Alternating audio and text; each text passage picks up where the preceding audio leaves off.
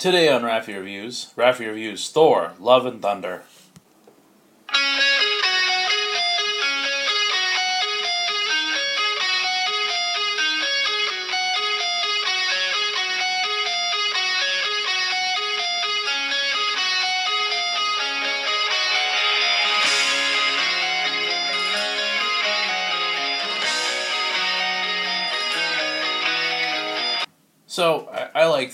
I wouldn't say he's my favorite character. I wouldn't say I'm the biggest Thor fan. I wouldn't say he's like a top 10 fictional character for me. But it, the Marvel Cinematic Universe version of Thor is a character I really enjoy, despite sort of the ebbs and flows. I feel that, like, tonally speaking, Thor has kind of been up and down. Um, very early on, I think Thor was presented as a bit more of a serious character. Then you know, around the time of say Ragnarok and uh, you know even in, like Infinity War and stuff, they they tone they, they turned up the comedy just a little bit. Um, but I just I think Thor has had an interesting kind of uh, path, um, like probably starting like Thor: The Dark World. Um, you know, after he thinks that Loki dies, and then everything that happens in Ragnarok, and then uh, what is it? In Infinity War, he he fails to stop Thanos. Then in Endgame, he lose he puts on a bunch of weight and he kind of is at this like failure point in his life where he doesn't have much going on. Um, so that by the end of Endgame, I, I don't know. By the end of Endgame, you you kind of think like, I I guess Thor's on the rise again. You know. I just think like a lot of interesting things have happened to Thor that, at least from my perspective, would sort of set up um, just interesting stories to tell with him. Like, he is someone who has lost so much, and yet Asgard is preserved. You know, like he, he did his job as an Asgardian in preserving his people. He did his job as like an Avenger, as a hero by, you know, helping defeat Thanos and all that stuff. It's like what else does Thor have to do? Like, what else is there for him? And that's like an interesting question.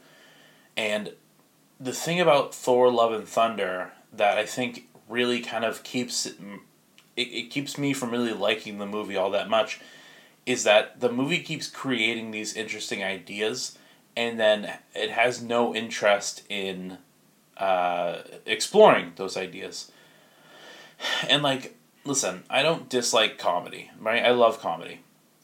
But I think that whereas Ragnarok was able to hit all of the right balance points of comedy and action and like and like emotional drive as well. There was a lot of emotional drive in Thor Ragnarok. Love and Thunder really kind of feels like a big joke. It feels like um, it didn't have to exist, but so many kind of integral elements to like recent Thor comic books were engraved in this movie in order to justify it. Like it, it feels like without Gorr the God Butcher and without Jane Foster, it doesn't really feel like this movie has a whole lot of purpose to it. Um, and I think that is really what kind of disappoints me about it. So before we really get into everything, you know, the characters, notes, the future, um, if you don't want this to be spoiled, I am going to give you uh, my straight up grade right now. Here's my grade. Um, no rush. There is no rush to go see this movie, at least from my opinion. I don't think it's uh, a very good Marvel movie.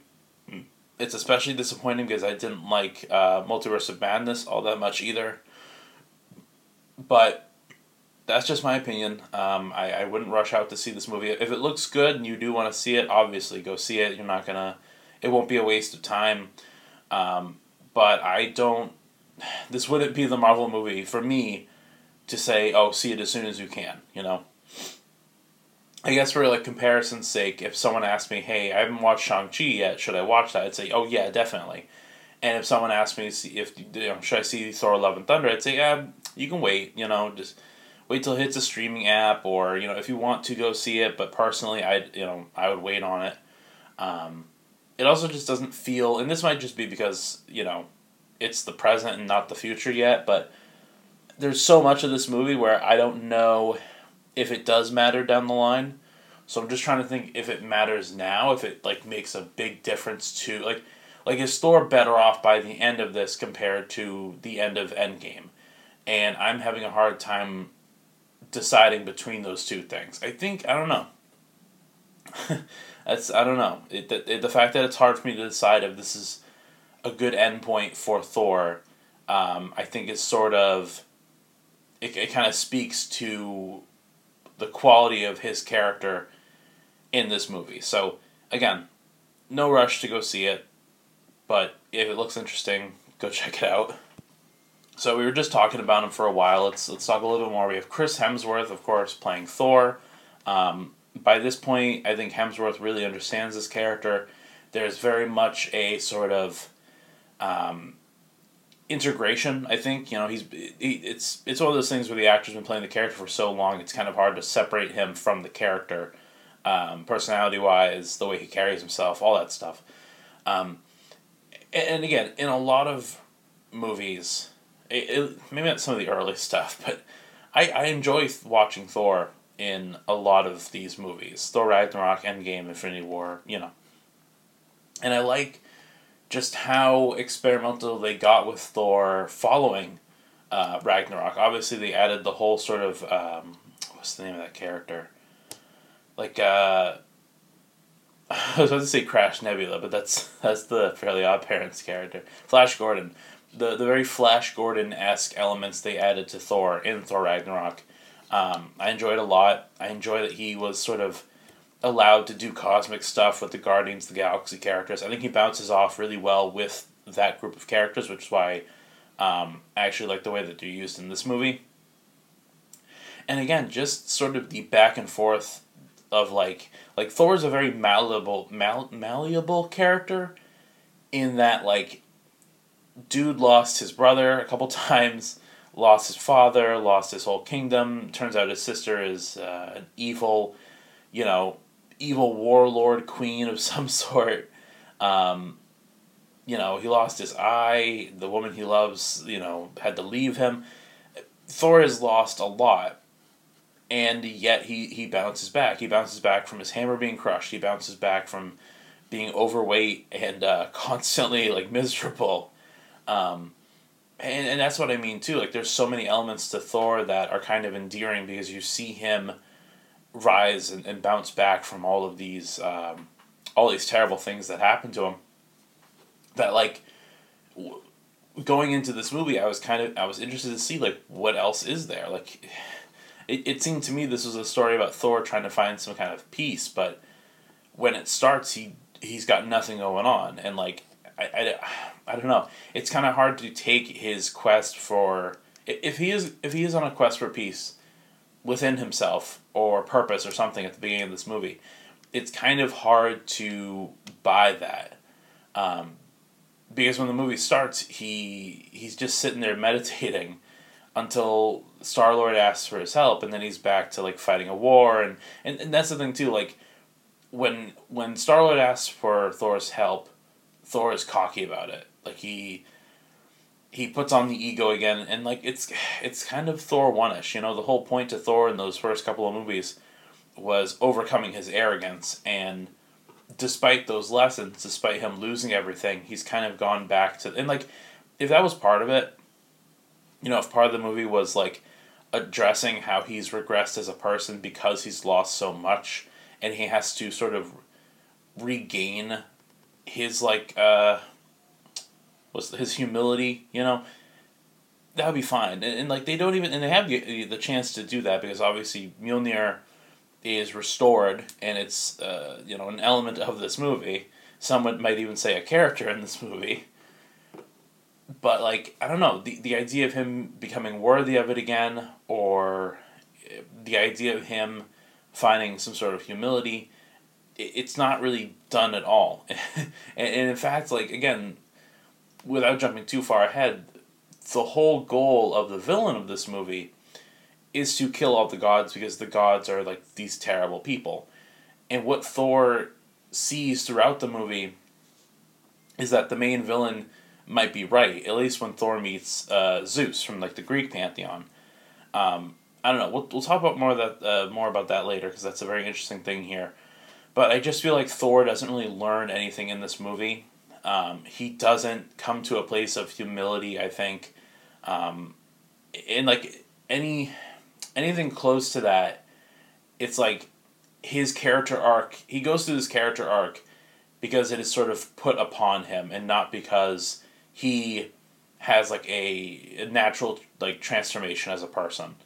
Um, and again, for a character like Thor who's been through so many transformations, um, it I was left kind of confused and kind of upset that the changes of his character don't come over the course of the story. They, they're sort of knee jerk by the end of it. Um, and again, it's like if that change was throughout the movie, I feel like it's a little bit undercut by all of the humor. You know, people, it's rough, dude people who don't like the Marvel movies, one of their favorite things to say is that every serious moment is undercut by some sort of joke. And there are scenes in this movie where I, I was just like really hoping that they would let a meaningful moment just kind of sit and like exist without it being followed up by a joke that like uh, that undercuts it, you know? And true to what people say, like that shit happens multiple times in this movie. Um, and, and I understand this movie, you know, if, if you want to present it as a comedy first, but if you're going into this being like, okay, this is a comedy, this is a comedy, I don't think the opening scene of this movie sort of reflects that uh, that direction. But yeah, Thor's back. Um, he's back in shape. Whatever. I like that the fat Thor thing is just a an on and off switch now. At least in Endgame when he when he had that final fight against Thanos, at least he was still fat for that, you know. But uh yeah, Chris Hemsworth is, is Thor. He's also just like dumber now. Like it's like it's like a, he's like a cartoon character now, right? Because it's like my the example I use is like Patrick from SpongeBob because early on Patrick was not nearly as dumb as he is now, that's kind of what Thor is like. Like before, I think in like the very early movies, he wasn't stupid. He just didn't. He was a fish out of water. He didn't understand everything. But I think as time went on, like Thor's Thor's cockiness was exaggerated. I think I think Thor's cockiness was exaggerated. Um, Thor's sort of maybe not gullibility, but just like I don't know his immature nature, his dumbness. It was just exaggerated to a point where like now Thor is just kind of a big joke, and that's that's really upsetting to me. It, it's hard to take his plight seriously um, when it doesn't seem like he takes anything else seriously. Um, I want to mention these characters real quick. The, the Guardians of the Galaxy do appear in this movie.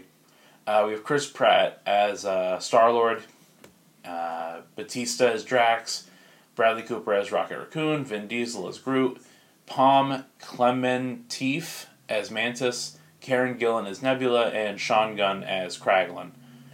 Um, they're here.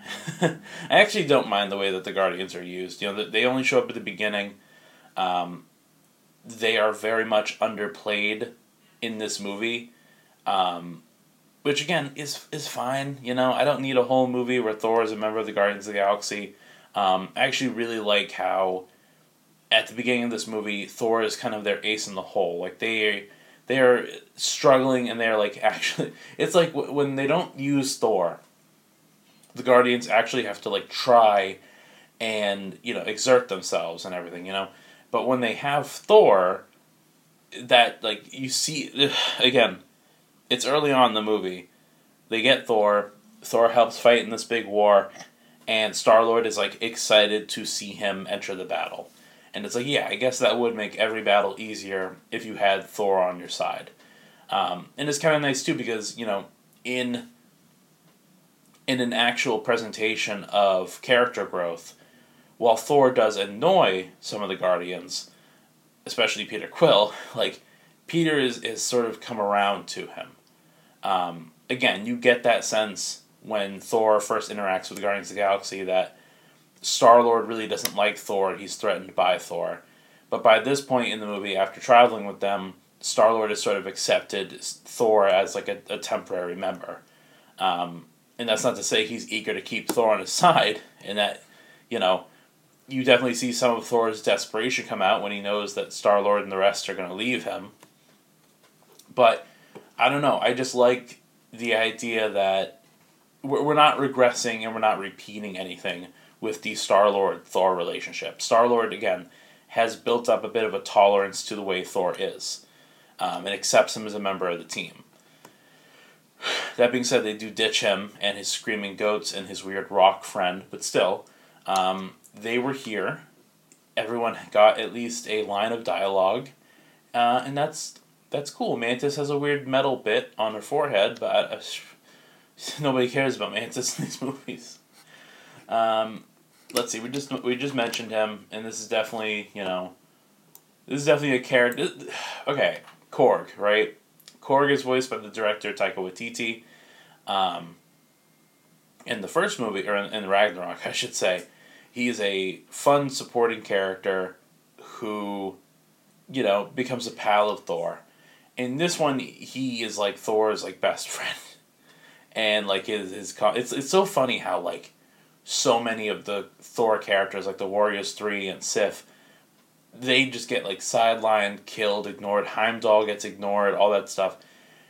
But like Korg is like actually Thor's friend. Like it, it's very transparent in that. And look, I don't I don't hate that. I think the Warrior 3 are pretty boring too. But it's just very like obvious where Taika Waititi's attention was in terms of the supporting characters. That being said, I don't like Korg doesn't do a lot. He's just like here for this movie. Um and he, he kind of fills the role that like and again, he filled this role in Ragnarok as well, but it's like a lot of these Marvel movies there needs to be a secondary character who's just there for like jokes, you know? Um, and that's, you know, no disrespect to characters like Ned from the Spider Man movies or uh, Luis from the Ant Man movies. But, like, you know what I mean. There's always a sort of side best friend character. I would even say Awkwafina's character fills this role in, uh, in Shang-Chi. But, like, and there's nothing wrong with it. I'm just saying Korg fits into that square. Um, there's also a lot of stuff they do with, with with Korg that doesn't really go anywhere, and I don't really know why they do it. Um, they kind of fake you out at one point in the movie by like it looks like Korg dies, and Thor gets really mad about it, and that took me by surprise. I was like, oh shit, I didn't, I didn't expect anyone to die, and like, I don't know, Korg dying would have been like a real like cherry on top kind of moment, at least for Thor, because he's already lost so much and and again, you wouldn't have expected it, but as soon as they kill him off, he's brought back as just a, a sentient face. You don't see him regrow his body. He regrows it off screen at the very end of the movie. He's not involved in the last fight. Um, it's really weird too, because uh, what is it? In that moment, they're in like the city of the gods, and Korg points out his his alien race's god which is just another part, like another rock dude, right? And part of me thought like, oh, Korg will die here, and maybe his god will resurrect him or something. But no, it's he just can't die. Nobody can die. um, I don't know though. Like Korg is he's here, and he's not as funny as he was in Ragnarok. He doesn't do a lot in the plot. Like he, I don't know. I, I do like the bit that he's the one that sort of tells the legend of Thor and, and everything that, that goes on with Thor and his his past. Um, but other than that, I, I, I don't know. I don't have much to say about That I was really into. Um, Tessa Thompson plays Valkyrie um, to basically no avail or no one's interest. Like dude, Valkyrie made such a strong impression in Thor Ragnarok. And again, I keep saying this, but there are so many opportunities to do something interesting with her character here. You know, like there's this whole bit where she's the king of New Asgard, right? And she admits to, you know, liking that position, but it means that she doesn't get to go on adventures or get into battles or any of the stuff that she used to do as a Valkyrie or as like a person that worked for uh, the Grand Master. they don't really do anything with that. It, it's kind of sad, actually. There's a scene where, like, she's having a drink with Korg, who is at that point, it's just a face. And she's just going over how sad and pathetic her life is, and there's no resolution to that. She's completely taken out of the very last fight for some reason. And and so that's it. Like just she doesn't again, this is another character where it feels kind of directionless. It feels like she was already in Ragnarok, so we're bringing her back for this one. But it's like there's and, and there's even this point where like they steal a weapon from Zeus, and then Thor like asks Valkyrie to wield the weapon against Gorr the God Butcher, but that doesn't even like matter because by the very last fight, Thor is the one using the Thunderbolt. In fact, and Valkyrie is like sitting at a hospital somewhere. Um, there's just a lot of decisions I don't really understand, and even to like the point where Valkyrie herself isn't incredibly funny. You know, like th- there's this whole ongoing thing where, th- with the power of Heimdall's son, who we just find out exists here, Thor is able to communicate with the Asgardian children that Gorr the God Butcher kidnaps. Right. He's able to talk to the children, and like he's trying to talk to them like in this very serious situation. He's trying to give them hope that things are going to be okay. And Valkyrie is like tickling his nose with like a feather or something. And it's it's like Thor's trying to talk to these children and make them feel safe, but he's he keeps swiping at his face because he can feel that someone is is tickling his nose. And it's like what what are we doing here? We can't even have like this this conversation. We can't even have this like important like very sensitive situation with it, it like it feels it feels like they had that scene where Thor is trying to talk to these children and someone either Tessa Thompson or Taika Waititi was like, you know, this is kind of boring. We got to put a joke in here. Like this I'm not having fun. I should be smiling in every scene. This is this isn't doing it for me. Tessa, just just tickle his nose a little bit. We'll we'll do something with that. Like like the just the the lowest simplest easiest form of comedy to insert into a scene that does not need comedy and would actually be detrimental to have comedy in it because of what's happening in the scene. Um, and again, it's like you could do so much. I, I remember in Rag in Thor Ragnarok when they go into the flashbacks of what happened with Valkyrie. She they show it in black and white, and I thought it was because like in Thor Ragnarok, it's just like that. That's the flashback. In Valkyrie's flashback, everything's in black and white. But in Thor Love and Thunder, the planet that Gorr hides on is a planet that is completely black and white, which looks really good. I think that's one of the best effects in the movie, which is, you know, not saying much because there's not a lot of good effects in this movie. But the completely black and white planet with little bits of color from like people's eye colors and, and electrical abilities and such, um, that all looks really good. And I thought for a minute, I was like, oh man, are they gonna reveal that like the fight? Because I know that the fight the Valkyries lost was against Hela uh, in in Thor Ragnarok, but is the revelation going to be that the fight between Hela and the Valkyries took place on this black and white planet, which is why Valkyrie is like drinking more and is sort of like, um, you know, being weird about this whole battle. And like, no, that's not. there's no correlation. Valkyrie isn't giving any sort of arc in this movie. This doesn't end with her like like I, I half expected her and Thor to like switch like roles by the end of this. Like Thor will stay on Earth and be in charge of New Asgard because that's that's his responsibility. He's he was the prince and now he's the king. Like and, and and Valkyrie would be the one allowed to travel around because she's bored here. There's nothing for her to do here. She can't find herself here. You know, I remember with early marketing of this movie, there was something that I think it was Tessa Thompson that said this, but it was like Valkyrie is of course the king of New Asgard, and in this movie she's going to be looking for her queen. And for a movie called Love and Thunder, you might even expect that, but no, not even by the end. In the end, Korg is the one that finds love, and Valkyrie just fucking sits in New Asgard.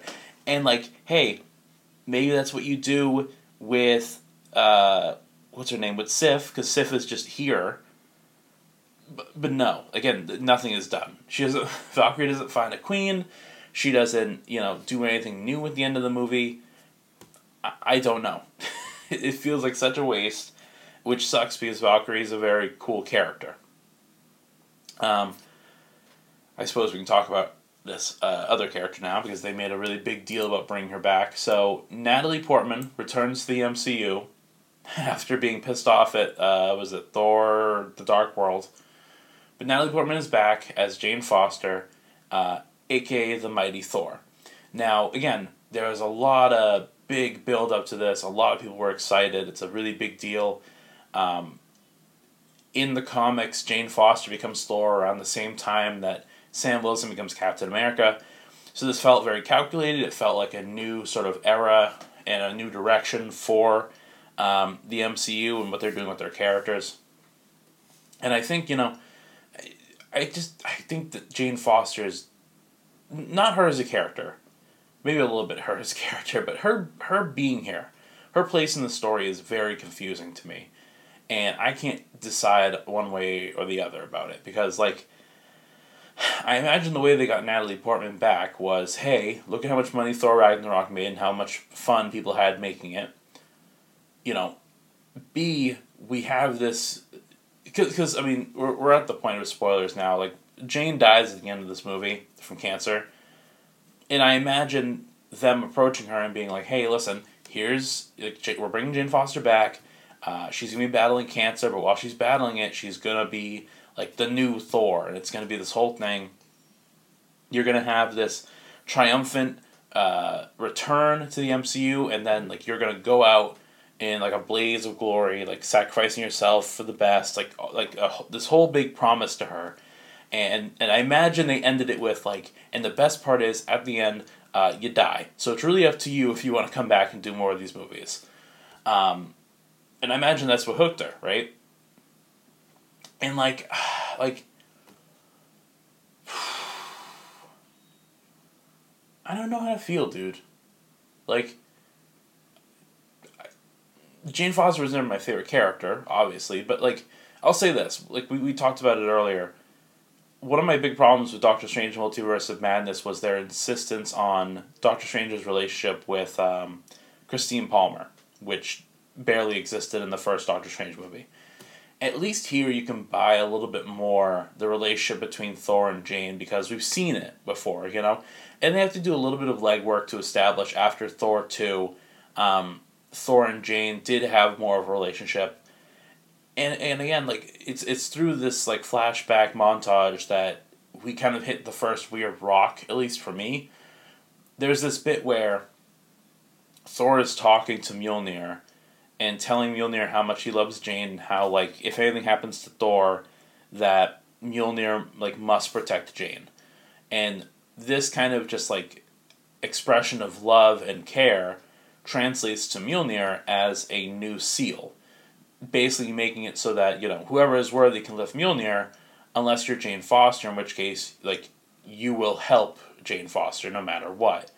Um, and on one hand, I like that. I think it's a really cool twist on the whole like magical seal situation. I like that. I like the. I like to think Thor didn't know he did that, and I think that I think that's the context. But like, he probably thought that Thor, that the hammer would just kind of fly by itself to protect Jane. I don't think he ever expected that she would be able to lift it to protect herself. But regardless, I like the idea that he didn't even know and that he was just sort of like humorously or sentimentally talking to his hammer in the way that Thor does.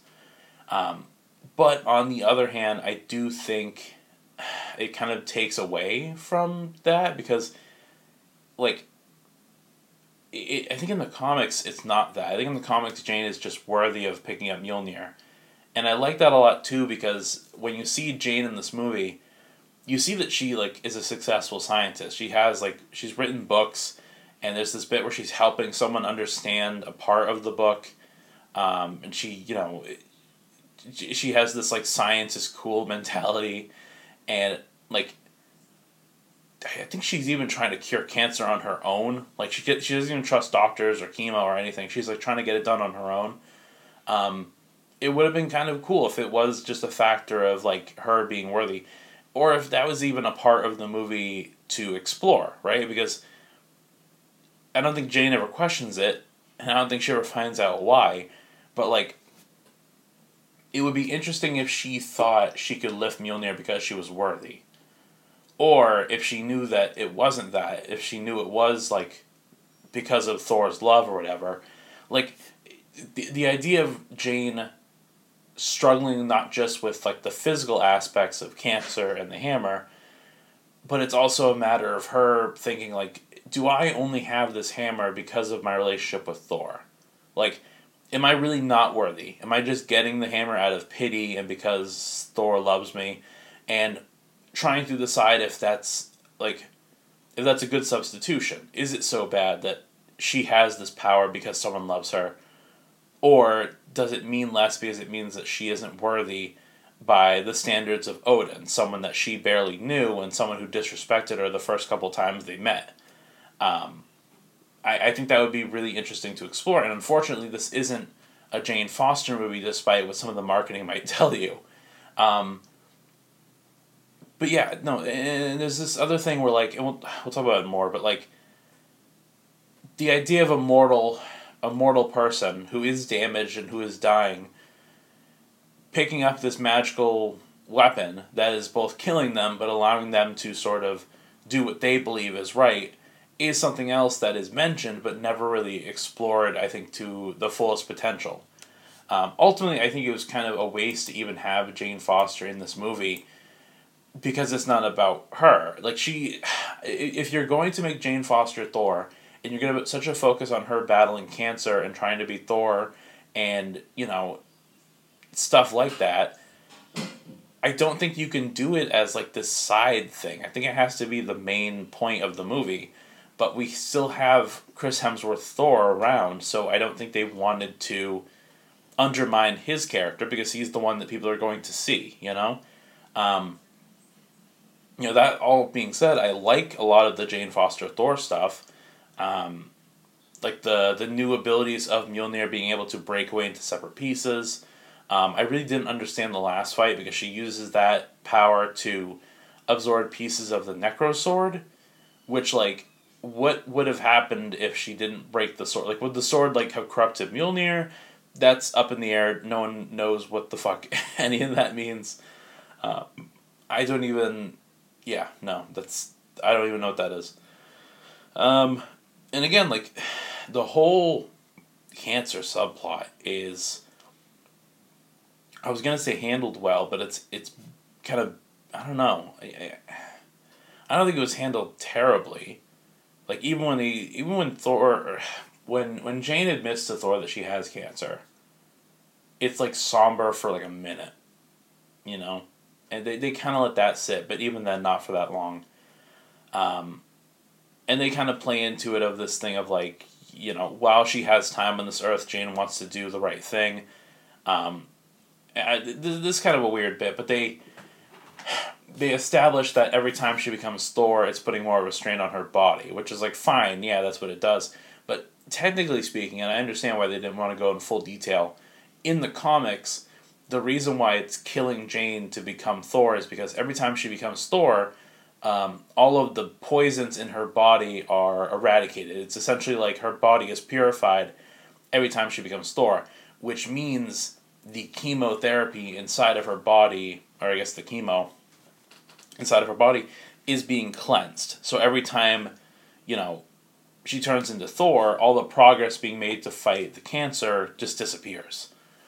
Um, but I get why they didn't want to be like specific about that. I guess um, it's just really weird that like not only is a character with cancer in the MCU, but that like this is where they focus on that and this is where they talk about it because the rest of the movie couldn't give a rat's ass about cancer or dying or mortality. Like like these are all very serious subjects that I think in a in a good superhero movie uh, would lead to really interesting dialogue and, and like these these swaying like uh, epic not even epic I don't know like it would just be more personal and sentimental to the audience. It would make you feel more for these characters to know that one of them is on you know, death's door, basically.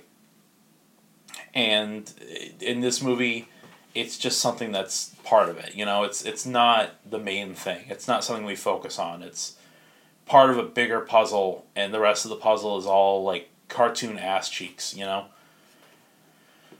But yeah, Natalie Portman is back until she's not, unless she is. I don't know. Um, another big name that they put in this one is Russell Crowe, uh, who was once Superman's dad. Uh, he plays Zeus in this. Uh, they have this whole scene in like the city of the gods and stuff. Um, sure. I, I don't know, dude. The, the whole Zeus thing, the whole Zeus thing goes back to the whole gods thing. Um, this idea that gods in the Marvel Cinematic Universe are just cocky, selfish assholes. Um, like this whole idea that the gods are like, yeah, cocky, uh, self-centered assholes who don't really care about mortals.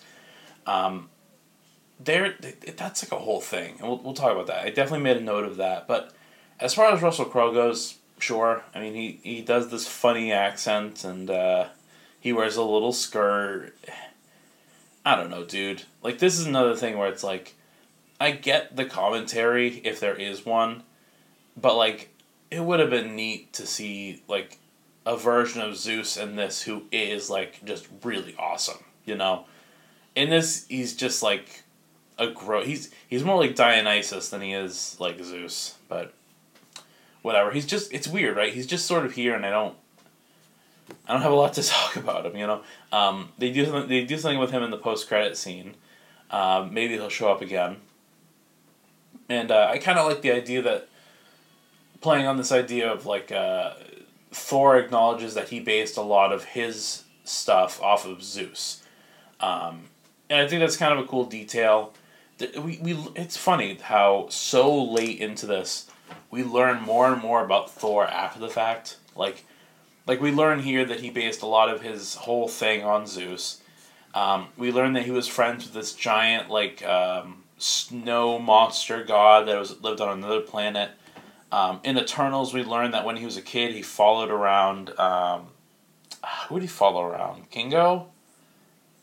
I think it was Kingo. oh, it was either Kingo or, or Ikaris, but I think it was Kingo. But, like, we, we, we learned so much about Thor's past and his history way after the fact of, of it being relevant or important to his character. Um, but I really want to talk about this character, the last one we're going to talk about here. Uh, Christian Bale plays Gorr the God Butcher, who the the main villain of the movie. Um, dude, this guy personifies tone shift in an incredible way. Um, so I, first of all, I like this character a lot. I think Christian Bale does a terrific job, whether he's being somber or whether he's kind of being cackling, mustache twirling, insano villain. You know, um, I just think he puts in hundred uh, percent as far as how much of him was in the movie, I'm, I'm I, I've seen a lot of people complain that there wasn't enough of him, but I think that, you know, his his scenes and his moments wouldn't be as impactful or leave as much as a mark if he showed up a bit more like frequently. Like, yeah, there wasn't a lot of gore in this movie. gore. There isn't a lot of Christian Bale's character in this movie. But for what there is, I think uh, he made an impact, you know. And this, you know, in a time where like Marvel villains are not always great half the time, um, I think I think Gorr made a good example. Um, it dropped me. I was fidgeting with something and I dropped it. um, there's a couple things about Gorr that kind of irk me. Um, again, the movie starts with him the movie starts with Gorr's daughter dying and him having to bury her in the sand. And then he finds a god and his and it's his god and he worships his god. And his god is like a huge asshole who doesn't care that his daughter died. Again tone shift right? Like so somber. This dude like this movie opens up with child death.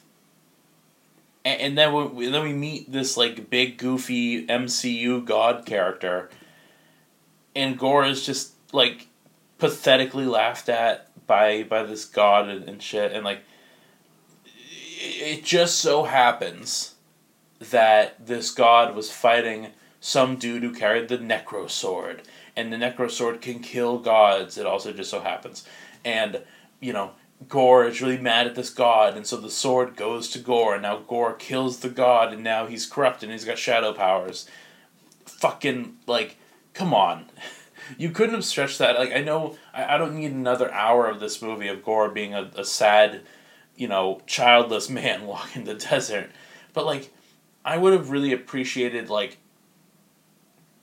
a montage of Gorr escalating as a god butcher. You know, like if the first time it it went like if, even if he didn't find the, the the sword in the oasis, like if after his daughter died, the sword found him or he found it in the sand or something, or like or if he already had the sword and it was just a regular sword until his daughter died and it was some sort of evil magic vengeful based curse, you know?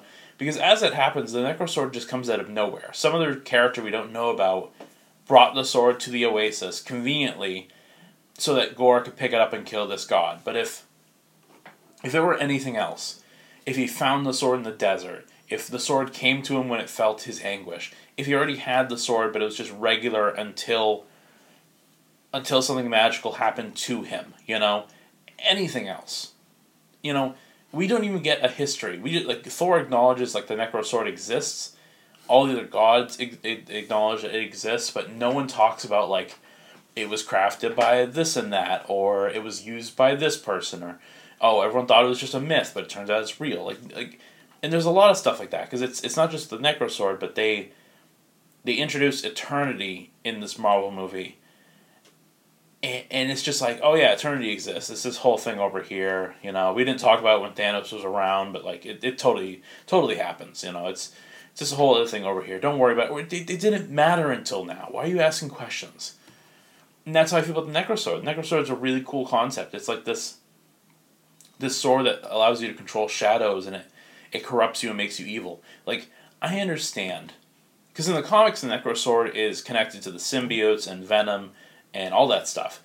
But, like, you, they don't do that here, even though we just established, like, a piece of the Venom suit is in the MCU. Whatever. The least they could have done is, like, I don't know. Maybe they're still maybe they'll still do this, but like in at the end of Eternals, there's a scene where Kit Harington opens a box and there's a black sword and the black sword is seemingly whispering to him. And in this movie, Thor: Love and Thunder, Gorr the God Butcher gets a black sword that whispers to him. May, and it's like the the sword is destroyed now, so like, are we gonna learn later that these swords were part of a set? or that like the person that made the ebony blade and the necro sword like it's like the same person. Like is there like some sort of uh, weapons crafts weapons crafter? Is there a blacksmith who makes like corrupted evil weapons? You know? Is that going to be the revelation? Because otherwise i don't know what the deal is with the necro sword i just know that it gives you cool mortal kombat shadow powers. Um, I also like that Gorr isn't extremely muscular. He's more like emaciated. He kind of looks like a skeleton man in robes. Um, when he is being like kooky and crazy and laughing, like it's kind of weird, but it's also like it's Bale putting in hundred um, percent.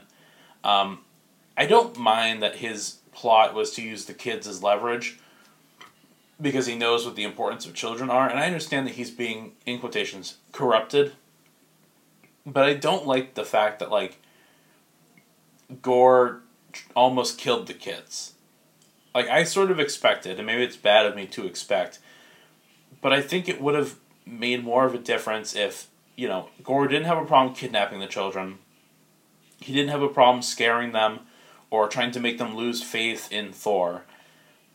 But trying like hurting them or killing them is kind of a stretch too far in my mind because Gorr's whole story kicks off with a child dying. You know, and I, I, I would sort of like the idea of, you know, Gorr only has problem with gods and the people that worship gods, but children don't worship gods because you know they have a reason to. They worship gods because they're taught to, um, and I like the idea of of Gorr trying to corrupt that and, and destroy their hope before they can die in the sand like his child. Um, but they really don't. I mean, they, they I think they do have a bit of him mentioning his child to these kids, But just by the end, when he's going to see eternity, he is straight up like cool with the monsters trying to kill the kids or a giant rock falling on the kids. Um, and I don't know. I like. I think there was almost an idea there of how this character works set against children, but it really wasn't fully uh, executed. I, I like that he's not invincible either. They make it a point a couple times to show that if you know he's fighting more than one opponent, uh, Gorr is going to be outmatched even with this god killing sword. Which, by the way, would have been a cool thing to do for like an opening montage of him like getting the sword, killing his god, and then like we cut to an we cut like you know maybe a year later he kills another god. A year later he kills another god.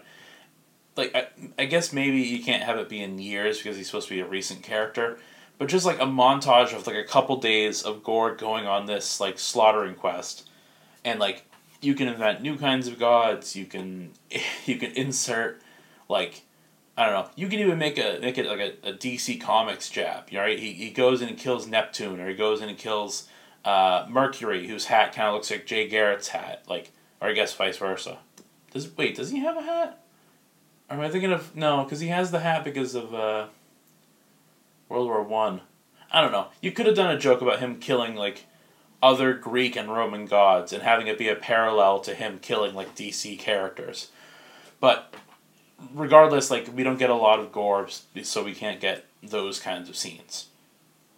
But it's, it's what I mean of like I think Christian Bale's Gorr is a re- is like awesome, and his scenes are really good, and his, for the most part, his his interactions with other characters I think are fine, but like when he meets with Thor or Korg or Jane or Valkyrie, it's like, oh, okay, we're not doing comedy anymore because because Gorr is in the room, right? like we gotta shut. We can't do the screaming goats bit. We can't do the uh, Thor's hammer is jealous because he thinks that Thor's cheating on the hammer with a different hammer. Can't do any of that funny shit. No, no, no, because we're, we're doing serious now, because Gorr's in the room. Like, we can't joke about Jane, you know, having cancer, breaking the sink, and then talking about doing a catchphrase. No, no, no. We're back to Gorr, so it's serious again. Um, which, again, I imagine if you're someone like Taika Waititi or a writer for this movie, when you get to the bits with Gorr, it's like, okay, now I gotta I gotta pay attention to what I'm doing. I can't just let I can't just let the improv kind of come out and stuff. And, and apparently, there's a lot of Gorr stuff that was cut from the movie that Christian Bale like like he, he tried, you know, and it's like I feel kind of bad, right? Because this was a this is another big breakout role for Bale, who at least in recent years you know him as like Batman or something, you know, or American Psycho. And this was his big MCU breakout role. He was the villain, the the big cheese of this movie and considering how popular and well written Hela was and Thor Ragnarok, you really expect Gorr to be a breakout character here. And so much was left on the cutting room floor, or I guess butchering room floor. And he's just so weirdly counterbalanced against the humor of this movie that it, it doesn't feel like he fits here. And I don't know if that's a detriment or an advantage to the movie. Okay, and now we can sort of run through some notes that I took here. Okay, all right, here we go. There we go. All right, here we go. Um, the CGI slash VFX are not very good. I think we've all talked about this. Everyone, you've seen it on Twitter. Um, a lot of the stuff I can sort of get over or forgive. The bit where Thor summons his new costume, I don't mind the new costume, but the helmet is weird, especially because it's it's there for a minute and then it's gone and I know that Thor has a history of briefly wearing a helmet and then taking it off. But when it looks as bad as it looks in this movie, I, ah, jeez, I can't get over it, man. Um, yeah, there was a couple stuff like that, and I'm sure there's a lot of specific situations that other people will bring up. But I just wanted to briefly mention it because I know it's a huge factor going into this that people were talking about. Um, that I, I, I agree that a lot of the, the CGI could have used some work. It's funny. Um, what is it? Taika Waititi and Tessa Thompson did a YouTube video where they're looking at some scenes from Thor Ragnarok or Thor Love and Thunder, and they mention how the effects work doesn't look very good. And it's like when you're when you're the director and you're talking about how the movie doesn't look good, like that's not funny to me. That's also not like self-deprecating. It's like you you can say that about like, if you're an artist, you can judge your own work. But when you're kind of just repeating what everyone else is saying and it's something recent, like I don't know, it's I don't think it's a good look. Um, where the Necro Sword come from, we talked about that. I would have loved to hear more about this uh, Necro Sword. Um, oh, I'm getting really sick of these corruption stories. like, eh, and we've only had a few of them. Like the the ones that come to mind are the story of um, Scarlet Witch with the um, what's that evil book called? Um, the Darkhold, and how the Darkhold corrupted her and and that's why she's on a quest to get her kids back. It's it's not because Wanda has been through enough trauma that her intentions have just become darker and more villainous. No, it has to be that an evil book made her bad. It, it gave her that extra push. It, it can't be entirely up to the character. There needs to be some other factor. That way, when we bring Wanda back and she's a good guy, uh, we can just forgive it all because she was corrupted by the book. And, uh, you know, I know they're not going to do that with Gorr because Gorr is pff, dead as a doornail. Um, but like, I didn't need the sword to whisper sweet nothings into his ear. I didn't need like the. He didn't go insane after his daughter died. He went insane after his daughter died and he got the sword. And I don't like. I just feel like it's got to be one way or the other. I feel like it's either got to be. Gorr is this somber, soft-spoken character who's on this killing spree because he's traumatized from the death of his daughter, or Gorr is this star craving, mad, giggling, mustache twirling asshole because he went crazy from the death of his daughter. I don't need the sword or the influence of the sword to be the thing that pushes him over the edge. Like nothing is going to drive him crazier than watching his daughter die because his god didn't save her. I don't need the sword to be evil too, you know? I mean, it can be powerful, but I don't need it to be corrupting. Um, let's see, the tone shift is really hard to uh, deal with. We talked about that a lot. So this is one, right? For me, this was the biggest theme of the movie that goes nowhere. So I noticed there's a huge theme of the difference of love and worship, right? Because a lot of this movie has to do with gods. A lot of this movie has to do with people worshiping gods. You know, Gorr worshipped a god. Um, Thor idolized Zeus growing up. Like, okay, here, here we go. Let's, let's take it from the top, right?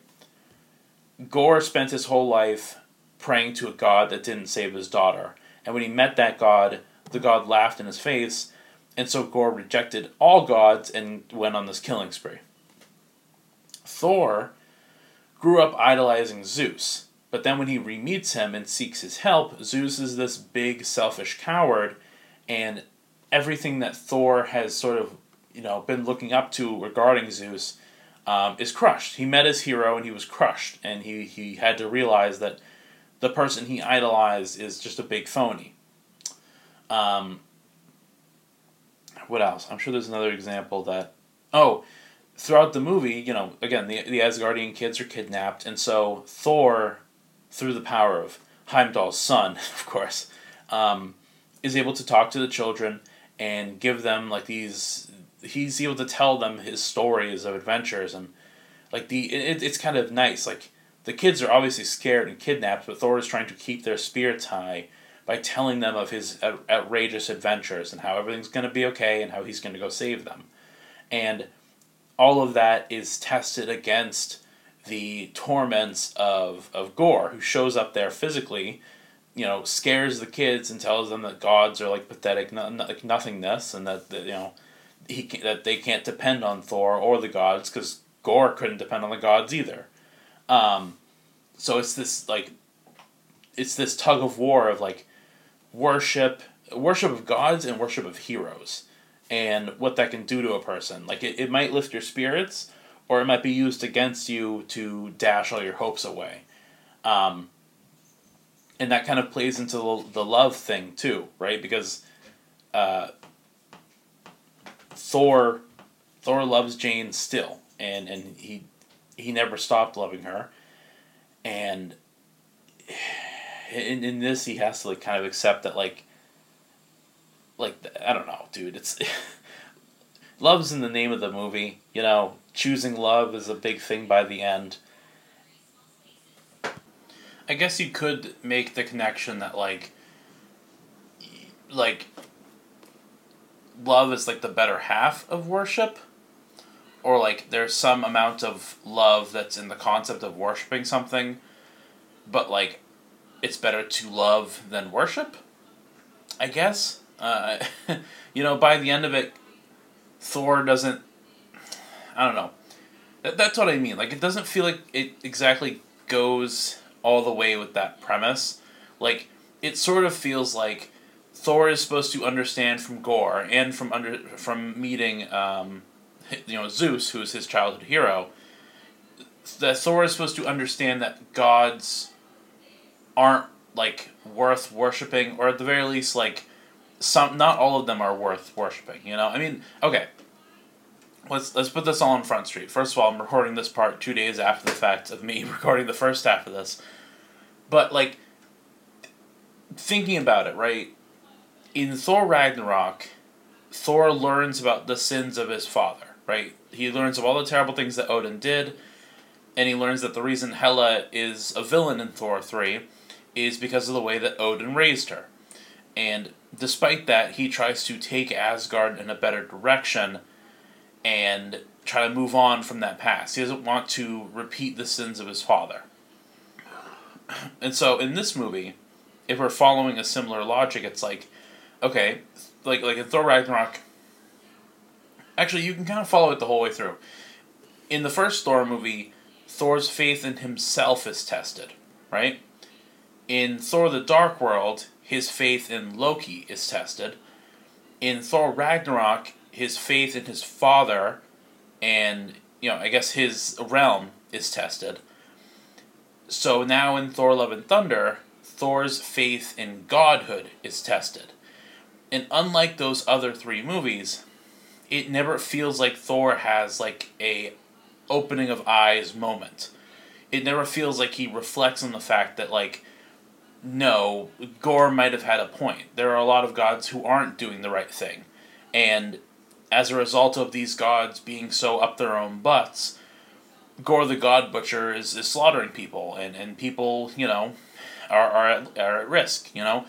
And now it's not just Gorr, it's like, it's like a chain reaction. It's like, if it weren't for the gods being so merciless, Gorr wouldn't be on this killing spree. If Gorr wasn't on, if Gorr wasn't on the killing spree, then these children wouldn't be kidnapped. It's like the ineffectuality of gods puts, you know, not only the, the gods at risk, but like the future generation of Asgard at risk. So, I don't know. I feel like there's definitely something there, and I think it would have kind of fit better into this if that was more focused on, but it, it really isn't, and I think because it's just because there's so much else going on in this movie. Okay, uh, something else. Uh, so towards the beginning of the movie, when we see what's going on with Jane Foster, um, Jane's supporting cast kind of shows up like checking off boxes. Is what I kind of see it as. Like, um, Kat Dennings shows up playing her character, who uh, I can't remember her character's uh, Darcy, Darcy Lewis or something. Um, straight off the heels of WandaVision, where she didn't really have a an outro to that show. There was no resolution to Darcy in that, but like Darcy shows up for one scene, and then we don't see her again in the movie. Um, and then we see uh, what is it? Jane's father, whose name I also I, I can't remember his name for sure, but uh, he shows up on a tablet, and it, I think he's on a, a video call with with Jane. But it's like, it's like well, Jane's a main character in this movie, so we we have to use her support. It's like. like in Thor Ragnarok, I can believe that they killed off the Warriors three and just didn't use Sif because Taika Waititi just wasn't interested in using those characters. He wanted to use his, his new characters like like uh like Korg and Valkyrie and stuff. And then in this movie, it's a similar thing where it's like, oh, you're using Jane Foster. Well, you kind of have to use her supporting characters, right? And he's like, I'll I'll include them, but I'm not going to use them. You know. Um, again, if this were a Jane Foster movie, I imagine that her father and her best friend would play a bit bigger of a part. But them being here just feels like, you know, if they weren't here, people would be asking how come they didn't show up. Um, so, uh, another thing about Ragnarok that I like, that this movie kind of dropped the ball with, in Ragnarok we see planet Sakaar, right? It's this gladiatorial planet run by the Grandmaster, who's a terrific character, who's really fun. Um, they have this whole gladiatorial combat thing, and the Hulk is like worshipped there, and the whole city has like this pop cult, like, like like super vibrant color.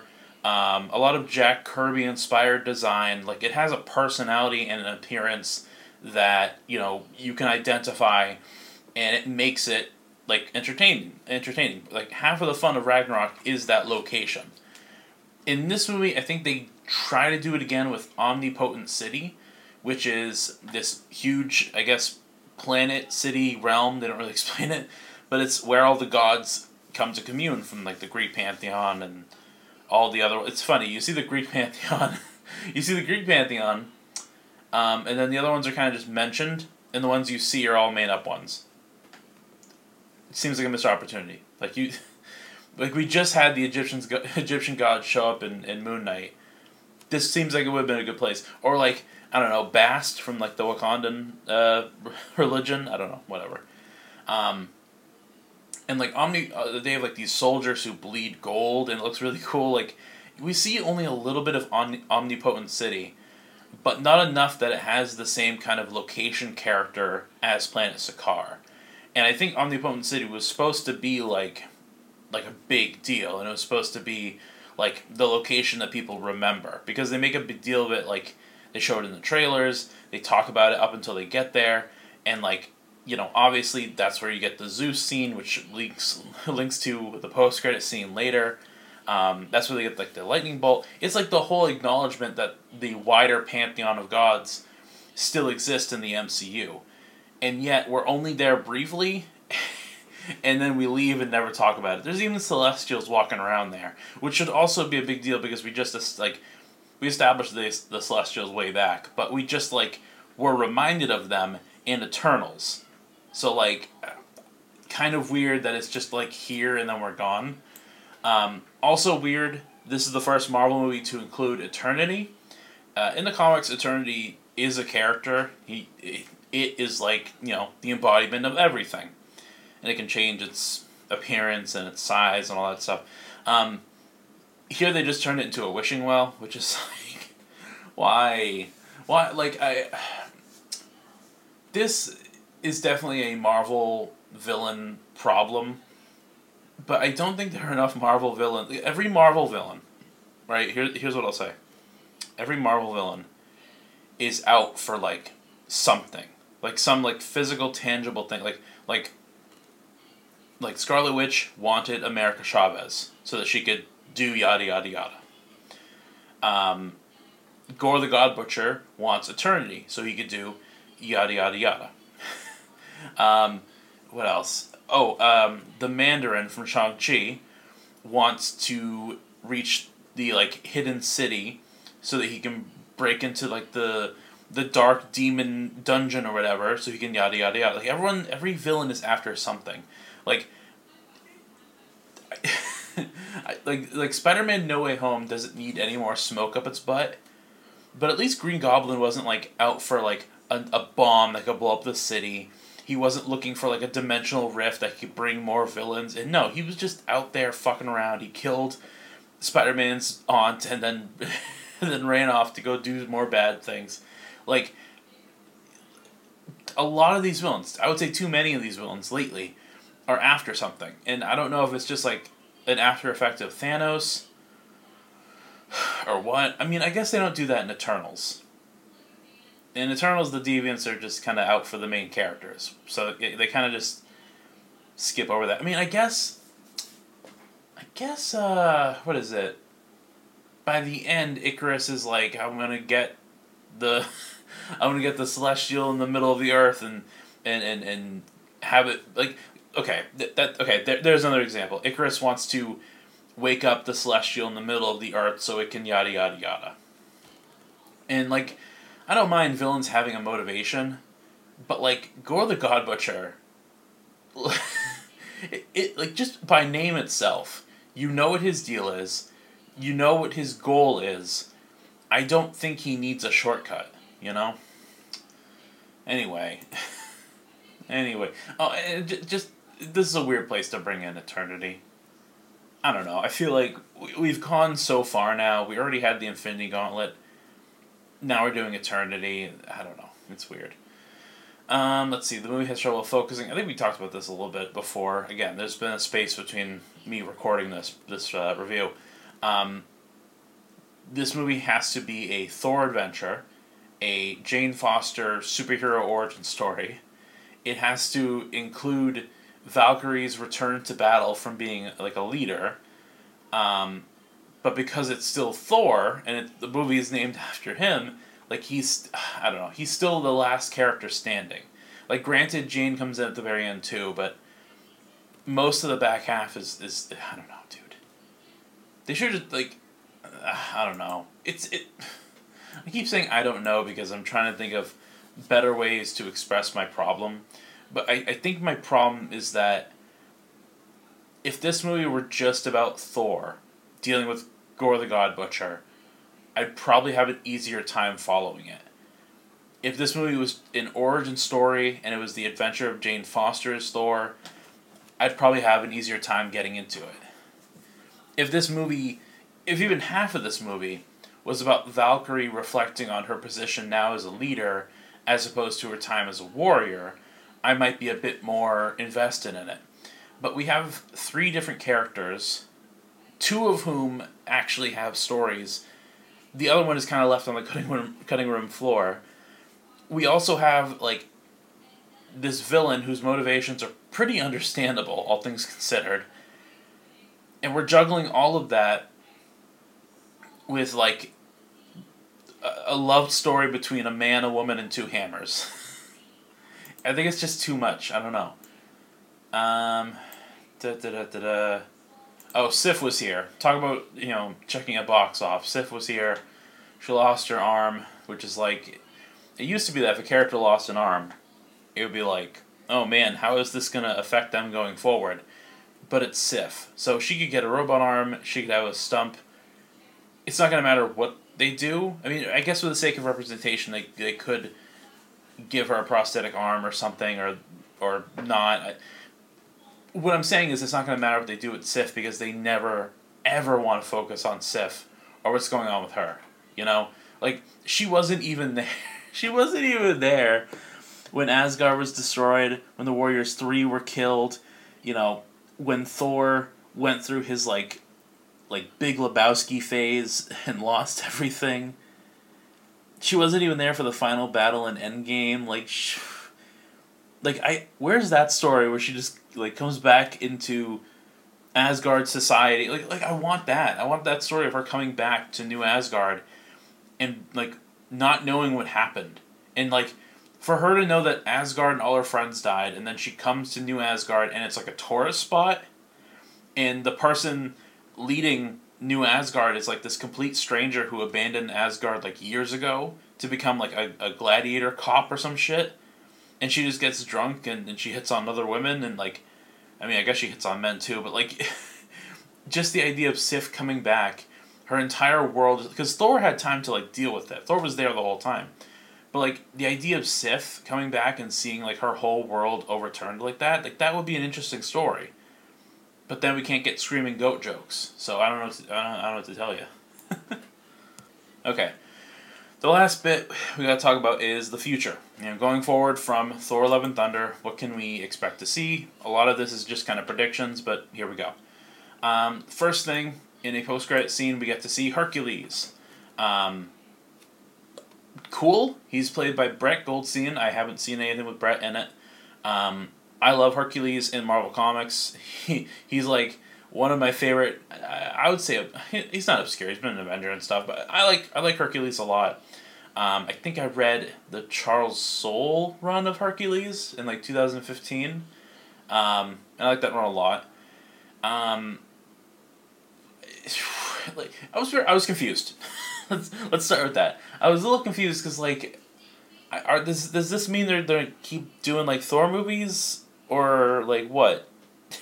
Because I, I, I don't. But by the look at the ending, I didn't. I didn't figure we were gonna get more Thor movies anytime soon. So, where is Hercules gonna go? You know, like, I have no idea. Like, if if Hercules, if like uh, what is it? If Mordo from Doctor Strange one is any, any inclination, Hercules might just show up like I don't know, eight years too late, and I don't know, not even be the version of him that was introduced. I don't know. I keep saying I don't know. I'm very sorry about that. Um, I will say like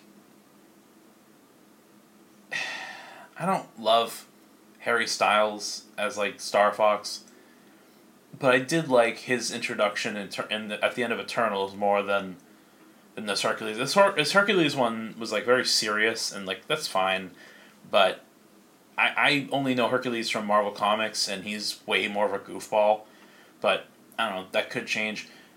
What I think will happen, and, and I only thought about this recently. It's a good thing I actually had time to think about this part so we kind of know that there's some sort of like government Avengers being built, right, by the Seinfeld lady. Um, we know she's getting U.S. Agent. She's getting the new Black Widow. And there's sort of like assumptions that we've made so far, like maybe she's gonna get Abomination. Um, who else? There's someone else on the tip of my. Uh, it, we know we're getting another like Iron Man show. We're getting uh, Armor Wars, which is supposed to uh, star uh, Rhodey, War Machine. Um, we might get some sort of evil Iron Man, uh, you know, character from that. Basically, we know that there's some sort of Dark Avengers slash like Thunderbolts uh, team being built, right? I could see Hercules being like Seinfeld lady's answer to Thor, right? He's a god character he's new. I could very easily see her, like, kind of dragging him along, being like, "Oh yeah, we'll help you find Thor. Yeah, we'll get everyone on it. We'll search the universe. We'll we'll help you find Thor." And, like they never do. it's just her lying to him so that he can work on her like Dark Avengers team or something. Um, that being said, like, I, don't know if Hercules has been on Thunderbolts. He hasn't been on the Dark Avengers, but his uncle Ares has. So that seems like enough of a connection there. Um, it, it's also possible like th- this is way this is way further of reach. So before the champions, which is like the cool team of young superheroes we have now in the comics, the original champions were like Angel, Iceman, um, Ghost Rider, Black Widow, and Hercules. So you know Black Widow, Hercules. We we already know Seinfeld lady has a Black Widow. Maybe she's putting together her version of the champions which would be kind of funny because we have Miss Marvel, who is also a founder of her own Champions team. I don't know. It's really it's it's a little up in the air, but I really do think we're gonna see Miss Marvel and her New Avengers Champions, Young Avengers, whatever, versus Seinfeld Ladies, Thunderbolts, Dark Avengers, whatever.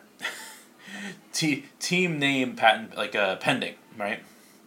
But I could see Hercules um, being used in that way because I just don't think I don't think the next project we're gonna see in Phase Five is, you know, Thor five versus Hercules or something. You know, the God Wars. You know, that's a, that's a cool enough name, but I don't think that's where we're gonna where we're gonna get. We know we're gonna get more Thor though, and this is kind of this is kind of funny. So, both Taika Waititi and Chris Hemsworth were surprised at the viewing of the movie because at the very end there's a title there's a card that says Thor will return, and both of them were kind of confused, and I sort of take that as like you know clearly the studio was like oh well we're gonna bring Thor back, but my question is do they mean Chris Hemsworth Thor, or do they mean Jane Foster Thor? Because at the end of this, the other post credit scene is that Jane you know she had died of cancer, but she died a warrior's death and so she gets to go to Valhalla and hang out with like Heimdall and I guess the Warriors Three and I don't know maybe Odin maybe, um, but she gets to go there, and, and like the the Thor will return thing is like probably optimistic.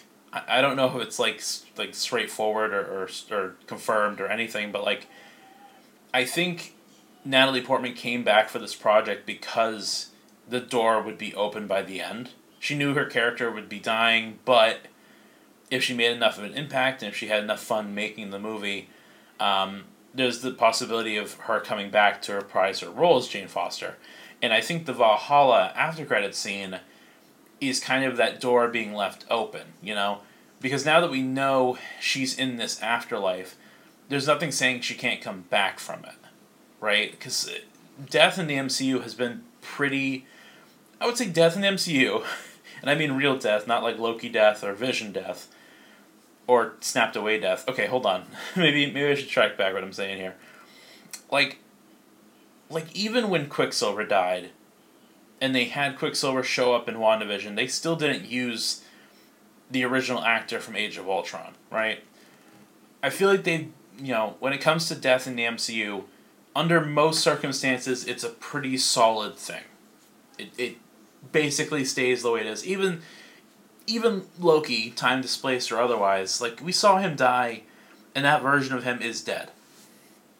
So, to have a post credit scene where you see Valhalla, you see Jane Foster, like that that's very different. The only other time we've seen a character in the afterlife uh, was um, in in Moon Knight.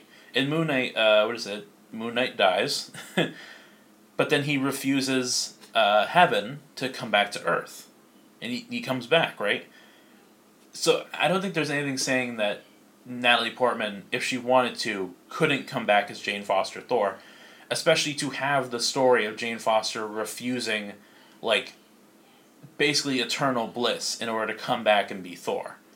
Um, and like, look, that's very much in the air because it's it's Natalie Portman. We don't know exactly how much fun, what degree of fun she had making this movie, or if she wants to come back and do it again.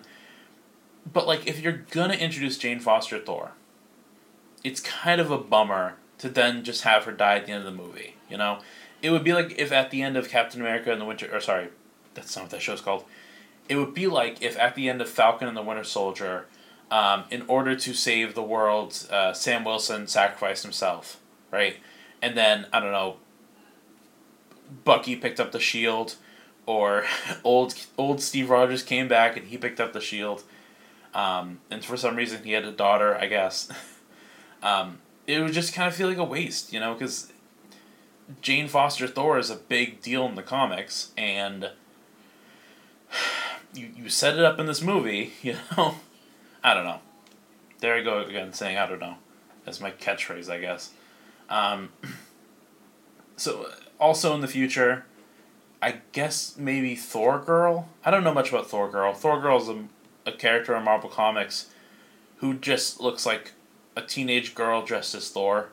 Um, I actually know more about her Ultimate Universe version where she is literally just a Thor cosplayer.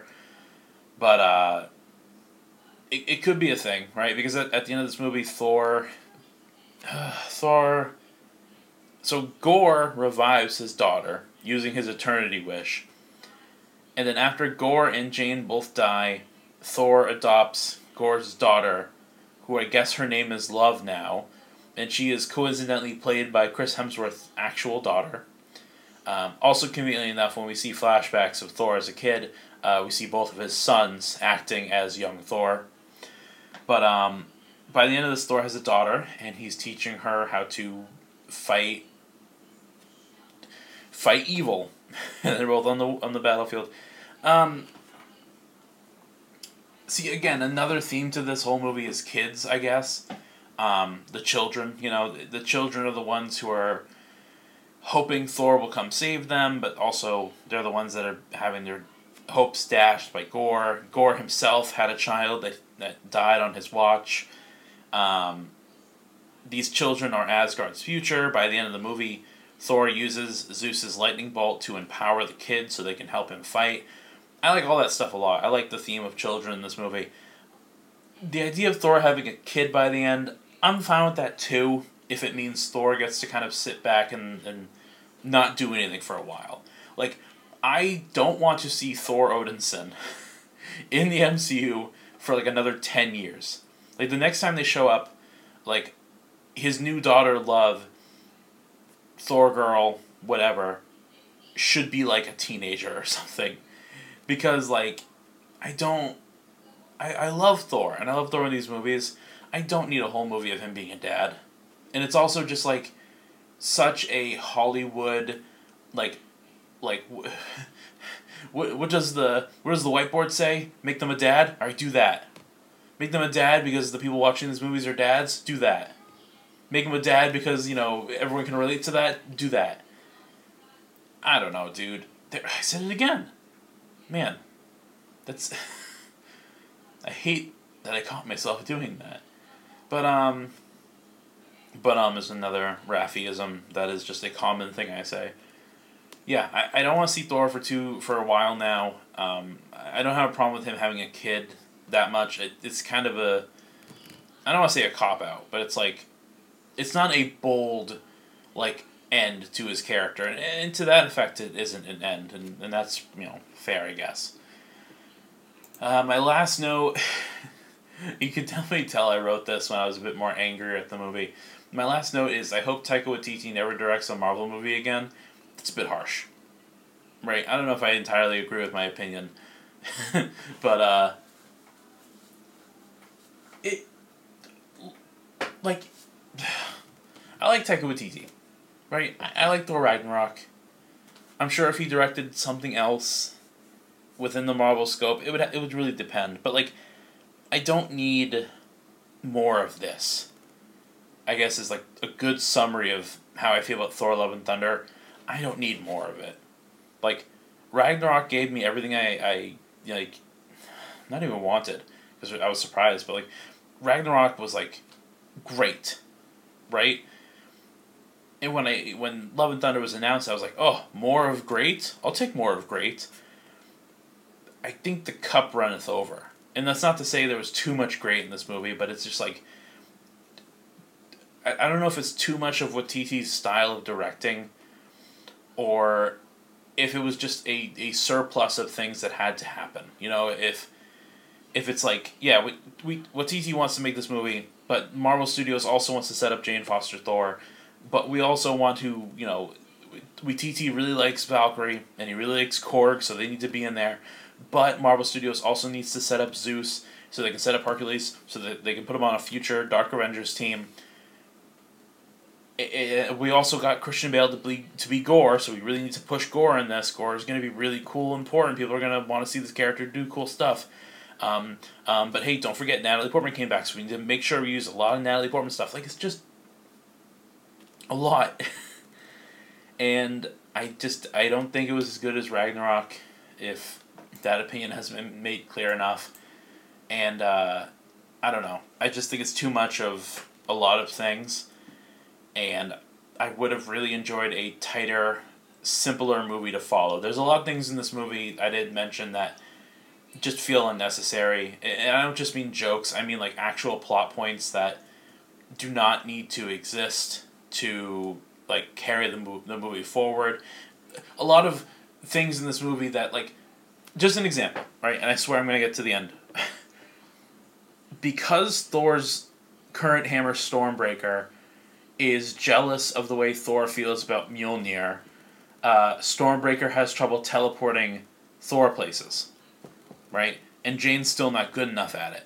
So they can't teleport, which means they have to take a boat. And it's like that entire plot point of having to take a ship and use it to fly to wherever they need to go, that entire plot point only exists because of a joke about Thor's hammer being jealous. I, I don't have a problem with jokes, right? But I can't just simply enjoy something sometimes. Like I just I have a problem with it, and like I know that a Taika Waititi Thor movie can be smarter, and I know that the jokes can hit harder. And I just wasn't feeling the same from this. And maybe I'm comparing it too much to the previous movie, but the whole reason we got this is because Ragnarok was such a success. So that's my opinion. Um, I definitely feel like it's going to be a more divisive one. You know, I, I didn't like Multiverse of Madness all too much. I didn't love this movie. Uh, I don't think it's a harbinger of anything. Um, I, I, guess we'll find out when the next Black Panther comes out. Um, but as it is, that's my review of Thor: Love and Thunder. If you saw the movie and you enjoyed it, then good. I, I never want to take away a good time from anybody. Um, these are just my opinions, and I talk about them as an outlet, and I talk about them because I hope it's entertaining to somebody. I don't want to make you hate the movie if what I said only makes you like the movie more, then good. Like the more happy you are, the better. Um, but that's just how I feel, and I I'm not gonna mince words. I'm not gonna sugarcoat my opinion, and I I'm I'm not impervious to being called a critic or a complainer. Right? I this is how I felt about the movie. I'm not apologizing for it. Um, as always, thank you for listening. You can follow me on Facebook, Twitter, and YouTube, and I'll catch you guys next time. Goodbye.